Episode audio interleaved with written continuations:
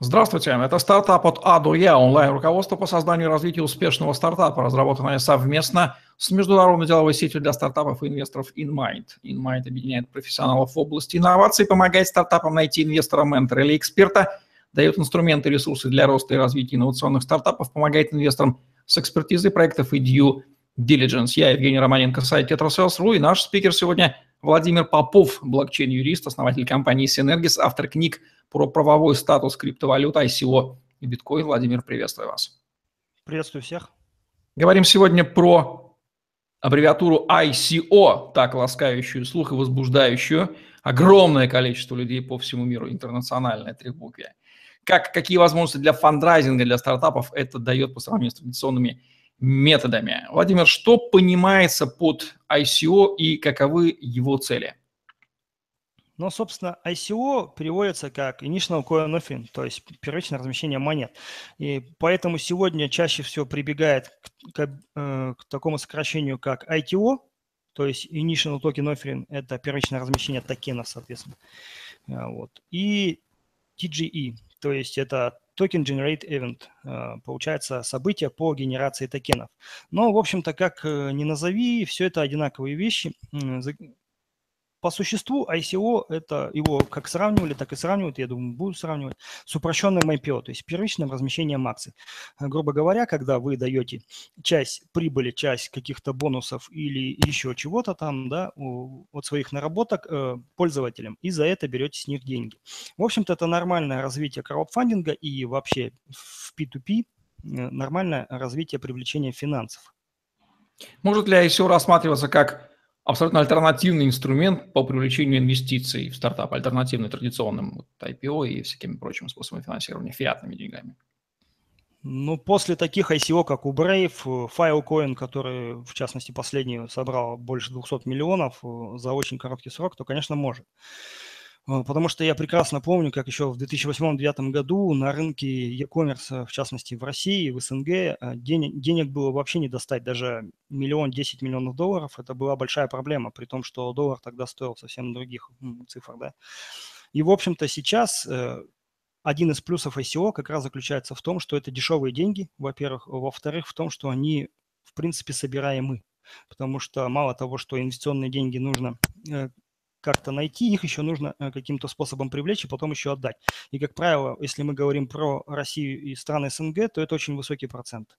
Там 30-35% спокойно. Бывает ниже, конечно, но это уже для каких-то более продвинутых проектов. Мы, если говорим про чистые стартапы, особенно под идею, то там, конечно, цифры шкалят. Здесь получается все намного проще и дешевле. Какие проекты могут выходить на ICO и есть ли ограничения по отраслям, стадиям, формату, что-нибудь еще? Ну, собственно, технически могут выходить все. Единственное, если брать с точки зрения юридической, то существуют, конечно же, например, акционерные общества, где выход на ICO – это все-таки более усложненная схема. Хоть это будет Россия, хоть это будут какие-то другие страны, даже банановые республики, тем не менее все-таки с акционерным капиталом есть схемы, да, там выхода через деривативы, еще какие-то механизмы, но тем не менее это уже усложненные вещи. Технически, если говорить по отраслям, то, конечно, все и вся могут выходить, то есть сейчас туда выходят и заводы, и фабрики, и пароходы, но в основном, конечно, сейчас формируется рынок инфраструктурный, то есть те, кто предоставляет какие-то услуги на самом блокчейне. Вот последний, кстати, проект, который интересно я видел, это Kiko, который создает, в общем-то, инфраструктуру, когда человек с помощью шаблона делает краудфандинговую страничку и запускает ее очень быстро, либо делает ICO по шаблону. То есть это все еще упрощает панель входа. То есть не только организация, но уже физические лица могут этим заниматься. Всегда ли ICO связано с использованием блокчейна внутри бизнес-модели стартапа? Или совершенно традиционный бизнес, как колхоз или ферма, может провести ICO и блокчейн совершенно не используя, и это ему не помешает? И как это технически? Это технически развязанная вещь, получается?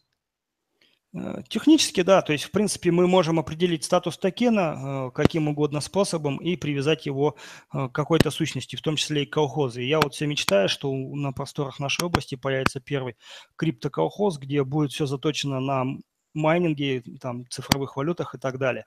И, в общем-то, более того, я знаю, что скоро появится ICO, связанное со строительством на Байкале. И поэтому любая сфера абсолютно может быть выведена на ICO. Другой вопрос, чтобы сами фаундеры верили в то, что этот проект выстрелит, и понимали, что блокчейн здесь можно хоть как-то привязать. Потому что если он совсем никак не привязан, ну, сообщество может просто-напросто обидеться. Потому что все-таки люди, инициаторы, да, они, как правило, верят в блокчейн очень сильно. Что такое токен, каков его правовой статус и что можно сказать про права и обязанности эмитента токена и инвесторов в него, дабы не было соблазна путать ICO с IPO и равнять, ставить знак тождества между токеном и акцией, ценной бумагой?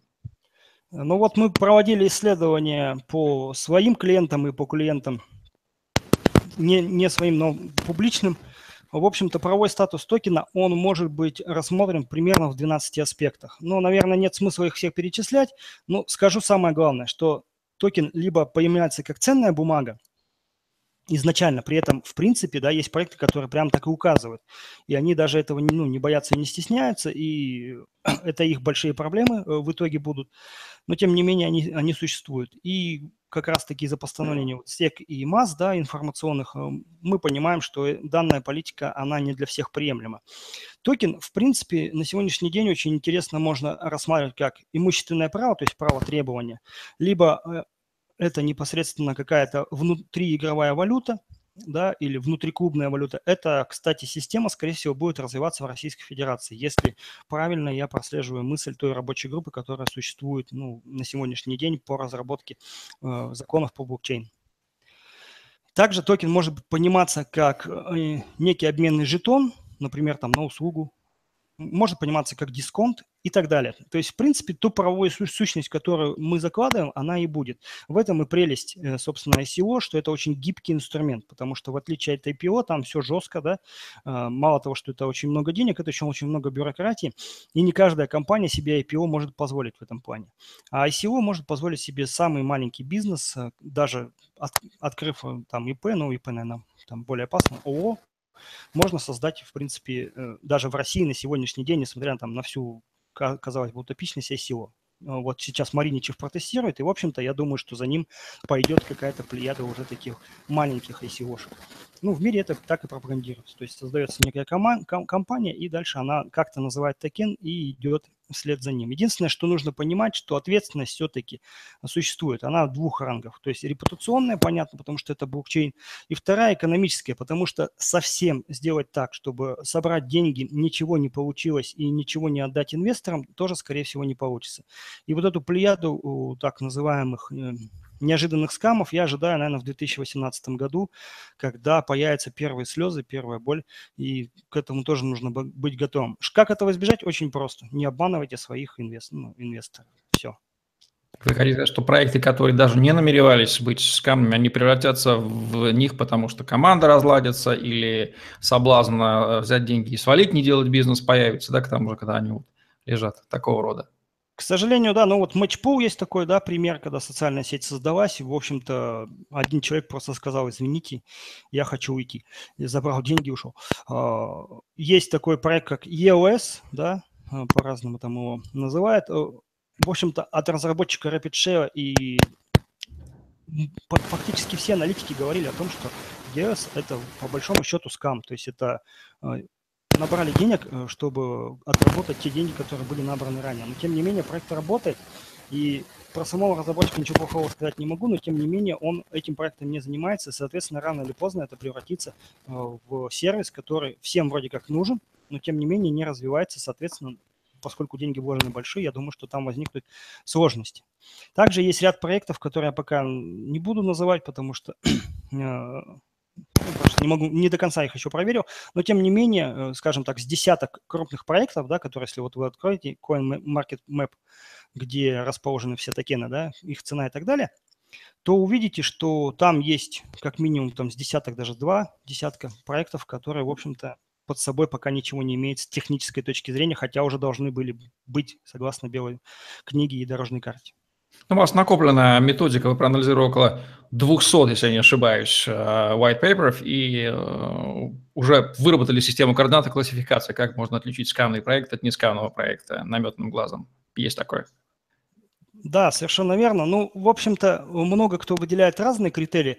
Мы сторонники минимализма. Ну, то есть мы – это я и моя команда.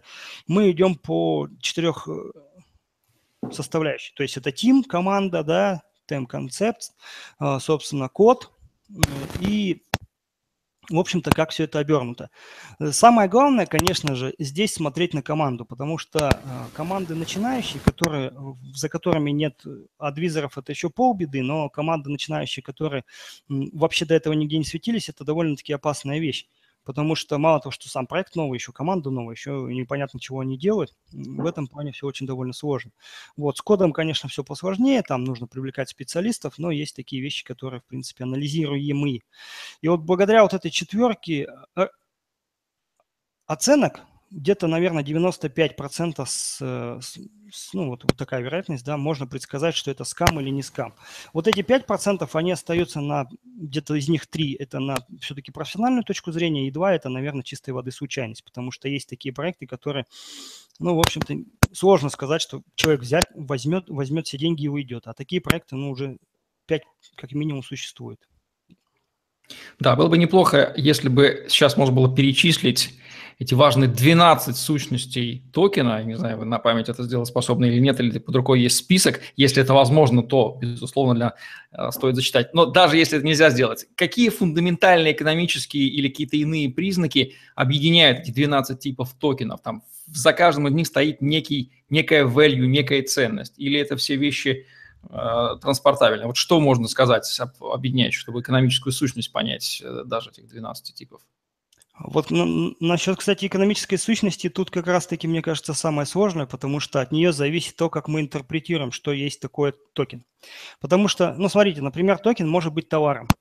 Цифровым товаром на этой позиции стояли, в том числе государственные органы Российской Федерации до недавнего времени. Прелесть очевидна, то есть вы сразу же проходите тест Хоуи, да, ну, тот, который на оценку ценных бумаг, потому что ценная бумага не является товаром в этом смысле, это специальный товар с специальными признаками. Вот. Минусы тоже очевидны, это как минимум НДС. Соответственно, если вы готовы вложиться в НДС, и он вас не смущает, и вести этот учет, то, в общем-то, в принципе, понимать токен как цифровой товар можно. Токен как имущественное право – это, соответственно, право требования. Оно отличается тем, что вы в данном случае не продаете некую цифровую сущность, как там, например, пин-код или цифровой фильм или цифровую книжку, а вы продаете право требования. Например, требования на услугу, да, что человек вам предоставит услугу, как вот у Storj, например, есть, что вы сдаете свои дисковые пространства в аренду, да, и, соответственно, за эту услугу вам платят некие деньги, у вас есть право требования этих самых денег. Вот. Токен может пониматься как дисконт. Сейчас это очень такая интересная вещь в плане чего? В плане того, что это самый тоже простой способ уйти от того же теста Хоуи. Потому что тест Хоуи, он предполагает прибыль.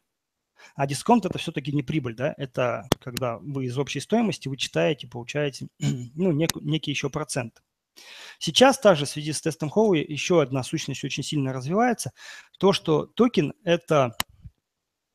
ну, назовем там его условно жетон, да, но который предполагает некое активное действие. То есть это внутри клубная, внутриигровая валюта, которая, благодаря которой вы делаете что-либо.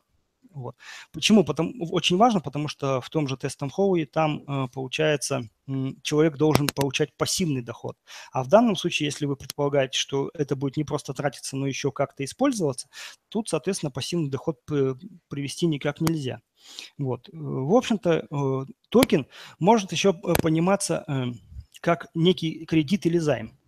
Тоже это нормальная точка зрения, но единственное, что нужно понимать, когда вы получаете займ от миллиона, скажем, человек, возникает политика KYC, то есть знать своего клиента со всеми вытекающими. А в блокчейне как бы знать своего клиента довольно проблематично, особенно когда вам с эфира льют какие-то деньги, да, человек, ну, скажем, условно, там на $100, как-то очень стыдно даже просить у него там паспорт, еще какие-то данные. А когда речь там идет о десятках, сотнях, миллионах людей, то, ну, это технически даже очень сложно. Вот. В принципе, токен может еще пониматься как некая, скажем так, составляющая, как некое иное имущество. Это очень близко к понятию цифрового товара, да? Но цифровой товар – это Категория очень узкая, но имущество, наоборот, очень широкая категория. Это подходит для тех сфер, где нужно произвести какие-то бартерные, например, сделки. Ну и вот таким образом получается, что в зависимости от того, как мы экономическую сущность понимаем, в зависимости от этого мы понимаем юридическую сущность, потому что все-таки товар, да, и право требования, и какая-то жетонно-активное действие – это все-таки разные вещи. Ну, абсолютно разные вещи и, соответственно, с разными подходами регулирования. Ну, совершенно очевидно, что токен представляет некую ценность, за ним стоящую, и как минимум имеет цену, собственно, почему они и продаются. И для инвесторов токены есть, насколько я понимаю, два мотива. Либо заработать на волатильности цены, ну, на росте лонг-позиции, либо на чем-то каком-то долгосрочном в них вложении. Все верно? Ну да, то есть обычно существовало на сегодняшний день две схемы, сейчас, наверное, вот развивается третья. То есть первое – это заработать либо в плюс, условно говоря, это дивиденды, да, ну, условно говоря, потому что, в принципе, это могут быть не совсем дивиденды, это можно по-другому как-то представить, но, тем не менее, это выплата в плюс. Это выплата в минус, то есть тот самый дисконт, о котором только что говорил. Второй момент – это когда мы говорим именно про долгосрочную перспективу или среднесрочную, это обратный выкуп, когда мы все тоже получаем прибыль, но мы получаем ее не в виде процентов, да, а в виде полной стоимости плюс еще некая накопительная часть. И сейчас вот третий момент развивается, когда… В общем-то, токены, они сами по себе ничего не значат. Ну, то есть они не дают никаких бонусов, там еще что-то. Эту схему использовали раньше не так часто, сейчас все чаще из-за вот того же все теста Хоуи, да.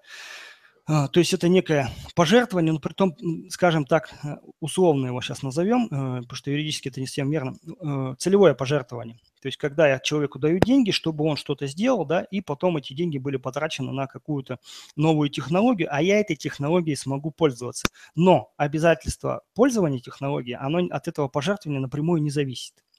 Это такая сложная немножко конструкция, но она существует для того, чтобы компании могли все-таки в нормальном правовом поле работать и не заботиться о том, что есть какие-то вот риски, связанные там с SEC, с MAS, как в Южной Корее и так далее. По крайней мере, стартап точно решает задачу путем продажи токенов, задачу фандрайзинга или краудфандинга, деньги к нему в бизнес притекают. Что дальше с ними происходит, это уже второй вопрос, сейчас мы до него дойдем. Владимир, основные этапы подготовки к ICO, по большому счету, это такая маркетинговая ланч-компания по такой разовой продаже чего-то, да, известно, там технология инфобизнес применяется на свете. И как оно, собственно, проводится, вот технологии расскажите. Ну, собственно, вот на сегодняшний день стала популярна услуга ICO в одной кнопке. То есть, когда человек приходит, заказывает некий набор услуг, и, в общем-то, ICO через какое-то там время, через полтора месяца, через два, через, не знаю, там 6 месяцев, в зависимости от сложности проекта, выходит, собственно, на размещение токенов. Технология очень простая, она состоит из трех составляющих, то есть это технологическая, организационная, туда входит правовая в том числе, и маркетинговая. Что касается технологической или технической, как ее ни назови, потому что здесь есть и технология, и техника, здесь все довольно просто, то есть пишется смарт-контракт, который заявлен на распределение токенов, на то, чтобы ими пользоваться, передавать, и, возможно, потом какие-то технические составляющие при выходе на биржу, то есть чтобы была свободная продажа тех самых токенов. Ну и плюс надо сделать сайт, конечно, личный кабинет, это вещи довольно стандартные. Кстати, тоже централизованные, я думаю, что от них скоро уйдут. Вот. И второй момент, это, собственно, организационный, туда входит изучение правовых вопросов, изучение экономических вопросов. Вот сразу же сделаю акцент, что на сегодняшний день где-то из 10 стартапов, которые приходят, например, к нам, примерно, наверное, 8, они вообще не понимают экономику токена. Это очень плохо, потому что… Я уже как-то приводил пример, да, то есть стагнирующий, так скажем, токен дефляционный или инфляционный, он экономически очень сильно отличается. Это отличается, сколько нужно эмитировать, да, их, какое общее количество, на какую сумму в итоге нужно эмитировать, чтобы покрыть все расходы, потому что там есть и 10%, которые команда заберет, и какие-то там адвизоры заберут, и на технологию, плюс стабилизационный фонд и так далее. Все это очень плохо просчитывается командами, которые приходят.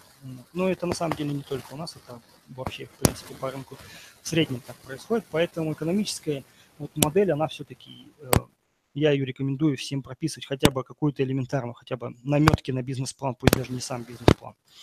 Вот. И сюда же в организационный входит, собственно, как работать будет команда, потому что от того, как поработает команда на при ICO, будет зависеть, в общем-то, как пройдет само ICO.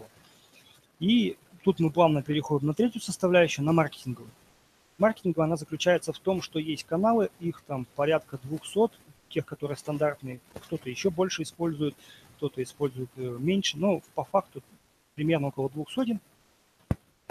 Распространяется информация, даются общие сведения, то есть, как правило, это форум, да, то какие-то, если это зарубеж, то Reddit, если там, например, Китай, то это WeChat, Telegram и так далее.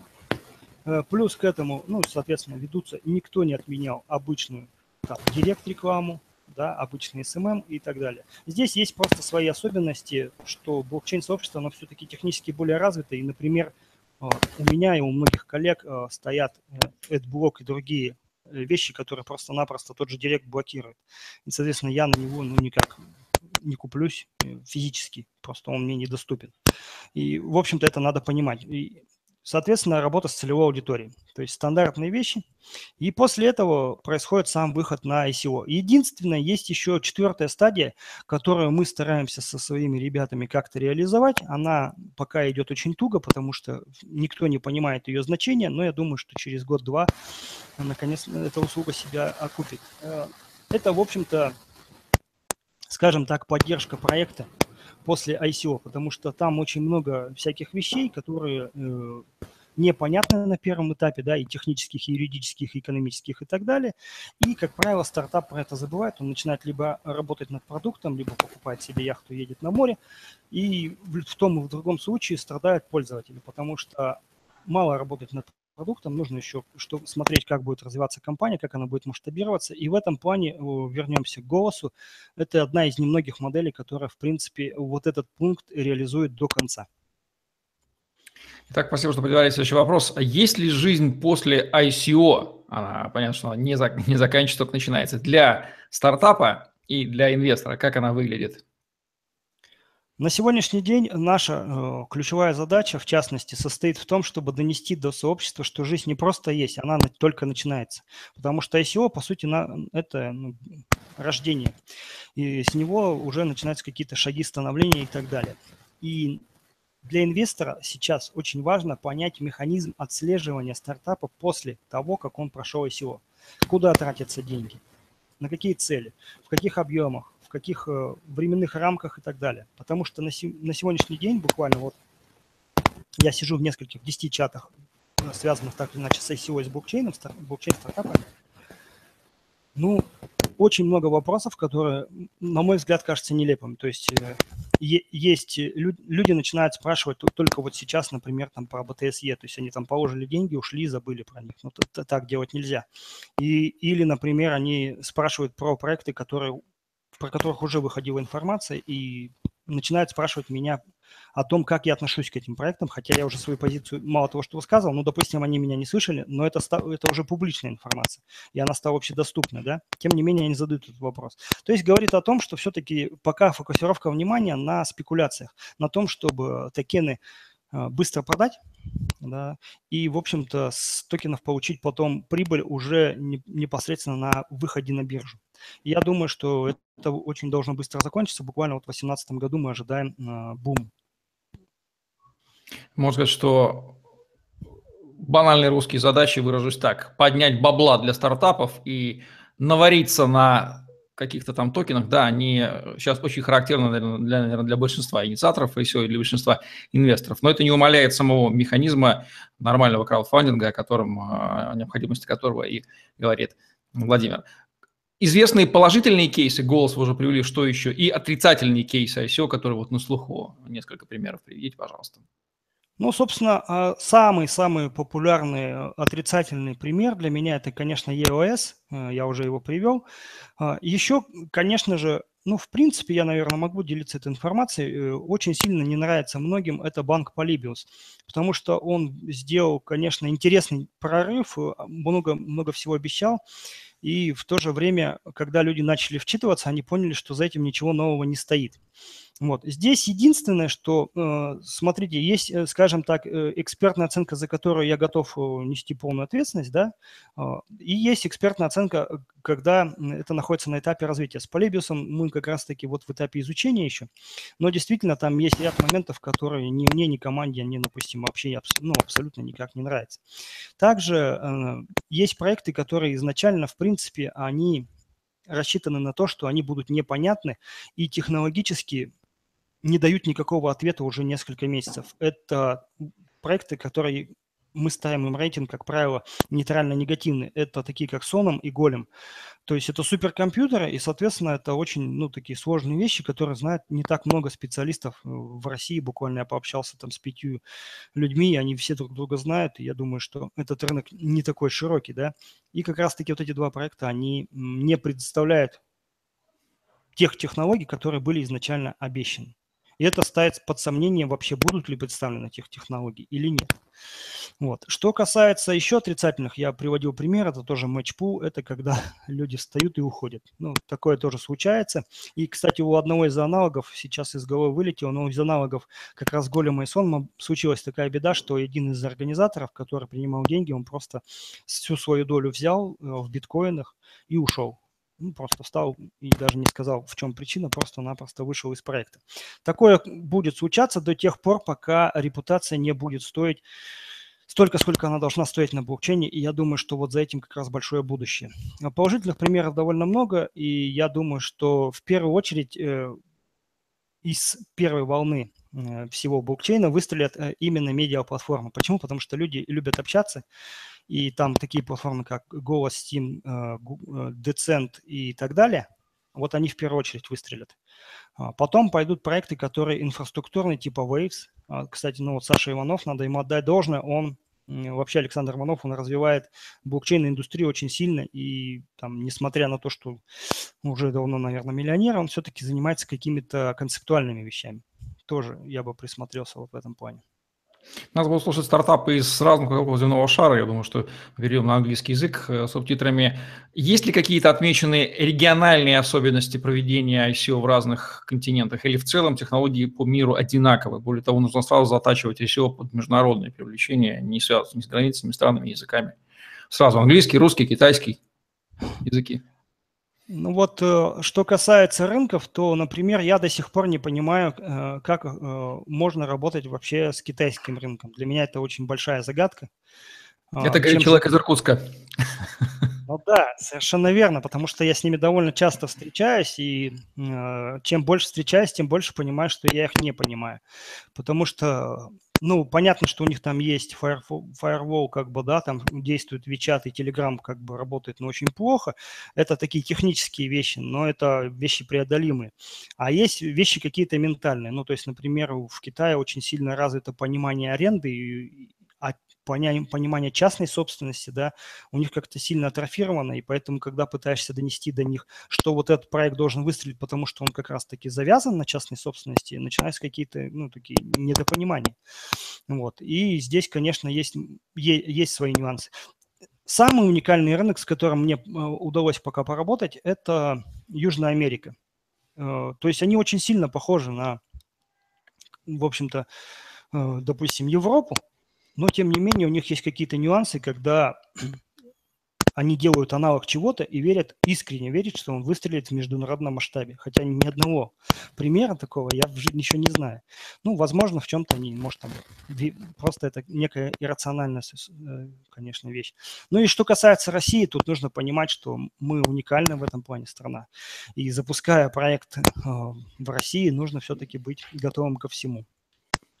Под финал, Владимир, как изучать 3 главные рекомендации стартапам, которые рассматривают ICO как бизнес-инструмент, ну и не планируют оказаться скамными проектами, то есть планируют делать? Мне кажется, все очень просто. Технико-экономическое обоснование бизнес-план никто не отменял, как бы мы их ни называли. Пусть это будет белая книга и дорожная карта, еще какие-то вещи. Но главное, чтобы это было именно реалистично.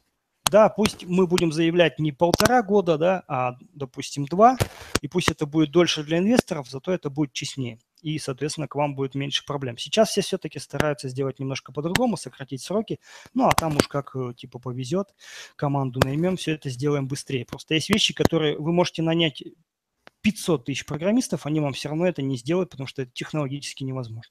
Очень интересный пример в этом плане можно посмотреть на Uber, да, то есть он масштабируется очень плохо на самом деле.